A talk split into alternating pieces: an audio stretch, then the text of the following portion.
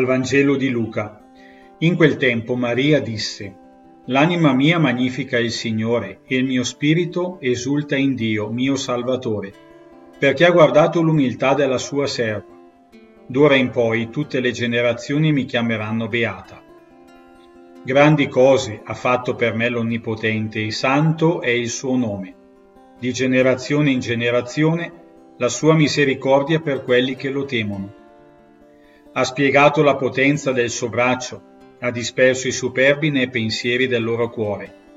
Ha rovesciato i potenti dai troni, ha innalzato gli umili. Ha ricolmato di beni gli affamati, ha rimandato i ricchi a mani vuote. Ha soccorso Israele, suo servo, ricordandosi della sua misericordia, come aveva detto ai nostri padri, per Abramo e la sua discendenza, per sempre.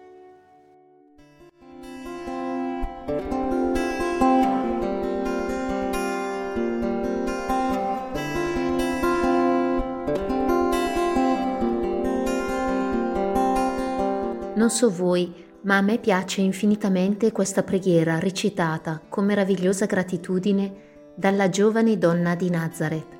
Maria mi riporta sempre alla quotidianità della vita, fatta di piccole cose, quelle più belle, lì dove Dio viene a dimorare in mezzo a noi.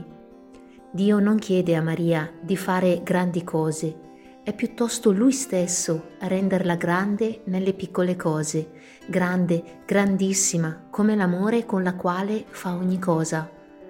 Maria, Madre del Sì, ci insegna che la prima testimonianza cristiana è proprio quella di chi, come lei, spalanca gli occhi, la bocca e il cuore con meraviglia umile e gioiosa gratitudine su ciò che Dio compie nella nostra vita. Ma come è spesso difficile per noi riconoscere che Dio passa, che Dio opera, che Dio ama nella nostra vita. Maria ha spalancato la vita a Dio e ora non può che correre e donarsi. Che bello se anche il nostro grembo, fecondato dall'amore, aprisse le labbra in un magnificat, la nostra anima danzasse, i nostri piedi e le nostre mani si offrissero al servizio generoso e gioioso. Che germogli in noi la meraviglia, fiorisca la gratitudine e fruttifichi l'amore. Mi sento come l'opera magnifica di Dio